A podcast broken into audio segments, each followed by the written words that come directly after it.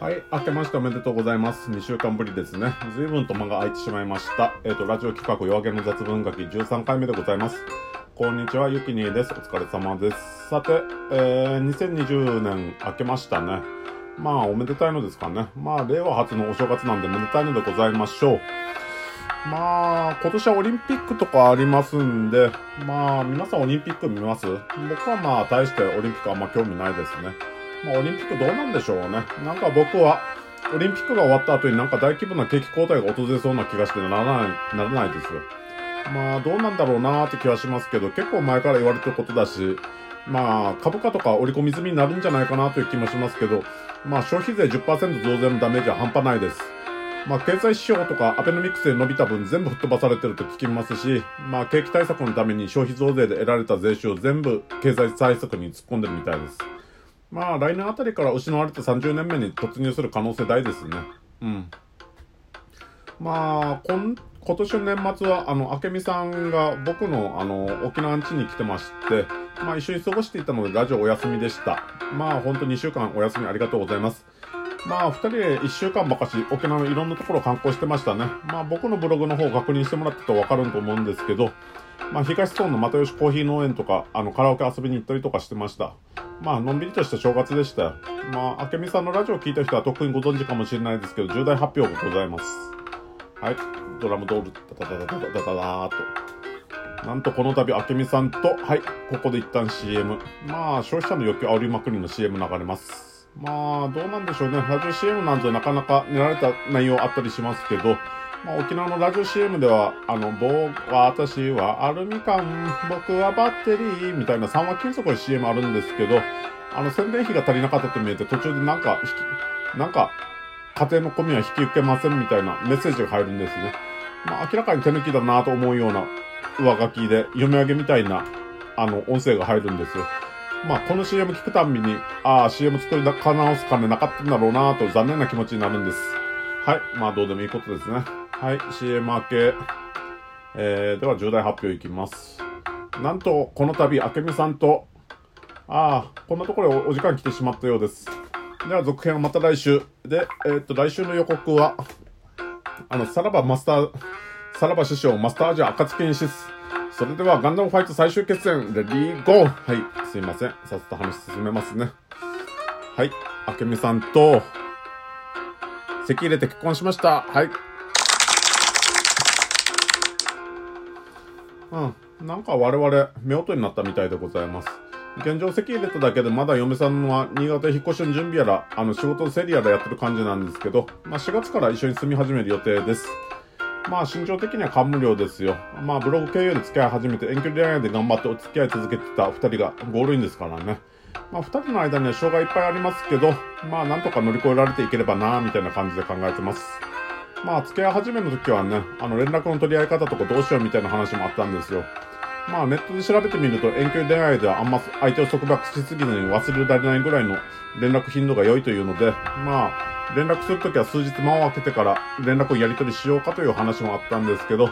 まあ結果的には毎日スカイプでブログを書きながら話をしてたんですね。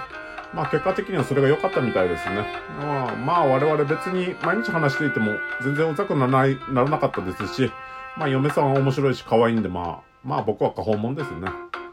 まあこれからどうするかというと、まあ嫁さん、あの沖縄で仕事探して一緒に住み始める予定です。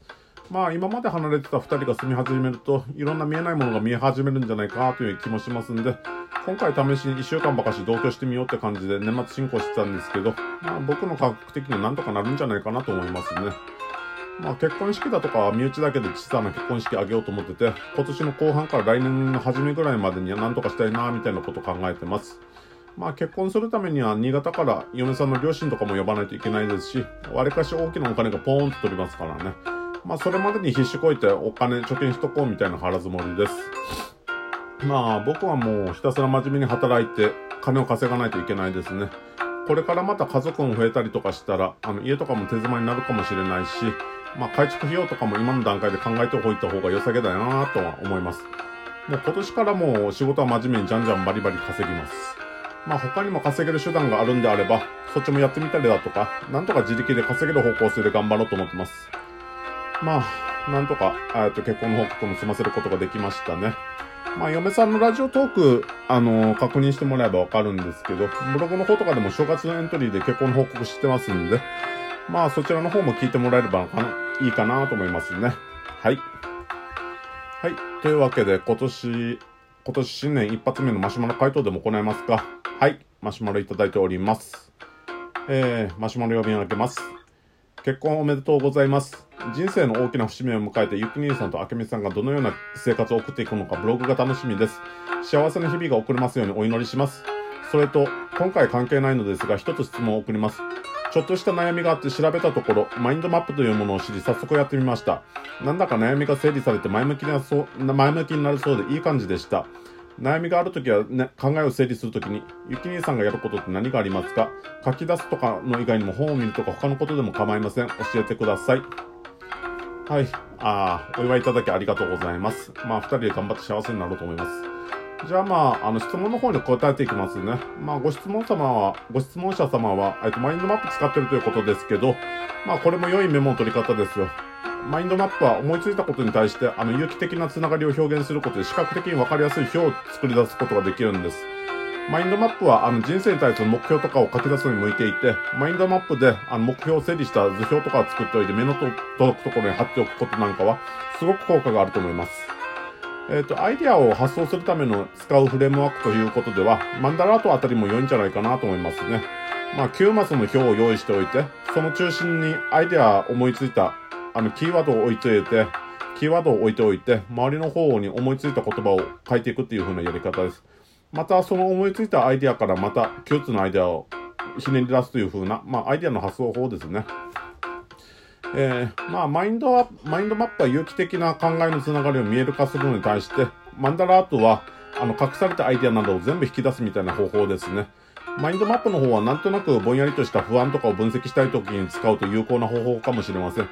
マンダラとは仕事や創作などで何かアイデアをひねり出さないといけないとか、あの、アイデアの発想法で使えるやり方ですね。まあ、こういう思考のフレームワークは知ってると便利なものもたくさんあります。まあ思考の整理ではあのマインドマップ使うのもいいですけど、マインドマップというのは漠然としたものを見える化するときに使いやすいんですけど、それを具体化して実際のコードをリストアップするときなどには使いづらいところがあります。まあ、言葉の並び順が、あのー、なんていうか、絵のように、イメージのように並んでるので、その中から実際にやることをリストアップしたりとか、あのー、行動に起こすときに使いづらいかなっていうのがあるんですね。で、まあ、僕自身はそういうところもありまして、あの、アウトラインエディターで日々の思考は整理してることが多いですね。まあ、アウトラインエディターは、あの、構造的な文章を作り出すことができるエディターで、あの、Windows 版とか iOS 版でもツールが色々とあります。まあ、おすすめとしましては、あの、ダイナリストとか使いやすいと聞いてますね。これも思いついたことを、えっ、ー、と、それに関連したことを書いていって、構造的な文章で思考を整理することができます。まあ、例えば一つのキーワード書いて、それに思いついたことをガンガン下の方に並び、あの、書いていって、それ、それ構造全体をあの並び替えたりしたりとかして、あの自分が何を考えてるのかはっきりさせたりとかそういうのに使えます。また出来上がったものはあのリストなので、あのそのまま行動リストとかに起こしたりとか、そういう文書化するのに使えます。まあ、思考整理するのに使えるツールですね。まあ、そうですね。それに、なんというか、何かに詰まった時は、あの、ブログに一旦パパーっと書き出すやり方でストレス解消することもできるんですけど、まあ、アウトラインで、エディターでやれることは、まあ、日々のタスクや考えてることの整理で、ここで、あの、創作やブログのアイディアなどを整理するのにも使えます。また、あのー、まあ悩んだ時とか、そういう時は、あの、ブログに書いたりとか日記書いたりとかも僕にと僕にとってはストレスの解消法でありますね。毎日決まった時間に決まった分量だけ考えてることを書き出すのは、まあ精神衛生にも非常に良いですし、ストレスをためないためには、あのー、一日の終わりにどっかに本音をぶちまけるのは予想以上に効果が高いです。まあ、何か困った時があった時とかは、誰か人に話してみたりして、あの、壁打ち。壁打ちっていうのは、なんていうか、あの、話してみて、それを受け答え受けて、それで会話やり取りするだけで考え方が治るみたいな感じ、あの、悩みが解消されるみたいなやり方ですけど、まあそういうのでもいいですけど、あの、ただ紙に書き出すだけでも自分の隠れていた考えなどがはっきりしてきて、あの、悩みが解消される可能性も高いです。まあ実際、なんか困った時はもう A4 用紙、コピー用紙でも用意して、そこに、あの、ペン使ってガーッと、ボールペン使ってガーッと思いついたこと全部ダーッと書いて、それを破り捨てるっていうのでも別にあの、悩みはスッキリしちゃうっていうのもあったりするかもしれません。書くっていうのは予想、想像以上に、あの、効果が高いですね。まあ、今週こんな感じですかね。うん、質問についてはこんな感じです。じゃあ、あと1分ぐらい残ってますね。今、まあ、今年から大きなことが うん、やっぱ結婚が一番大きいですね。うん、正月婚です。まあ、なんというか、別に正月婚最初から企んでたわけじゃないんですけど、なんか二人が年末年始、冬休みで一緒に会えるのが、正月の年始、年末年始頃だったというんで、その時に、あのー、席入れちゃおうということで席入れましたね。まあ実際に住み始めるのは4月からですけど、まあそれまでいろいろと、あの、嫁さん、あの、新潟で何かやったりとか、あの、引っ越しの準備したりだとか、仕事の整理やったりとか、そういうのでまた来る予定ですね。まあ僕の方でもいろいろと、あの、家の清掃したりとかで準備はしないといけないかなと思います。まあ実際に二人で住み始めた時にどういう風なものが見えてくるかっていうのは、まあ重要なことですね。まあなんていうか料理の当番とか、あの、掃除やったりとか、まあいつ起きるかとか、また我々ブロガーでもあるために二人でブログ書くにはどうすればいいかとか、そういうのがあったりしますよね。まあでも今から楽しみですよ。どんな風になっていくかっていうのは。うん、そうですね。まあ頑張りましょう。仕事頑張らんといかんですよ。はい。えーと、では、今週こんな感じでしたね。えー、締めます。えー、このお便りでは皆さんのお便りによって運営されています。何かしら僕に聞きたい、くだらないことでもいいんで何か質問があればマシュマロにください。マシュマロリンクは紹介文の方に貼ってあります。もらった質問に関しては日曜日にラジオトークで番組を作って投稿します。では皆さんのお便りお待ちしてます。それではバイバイ。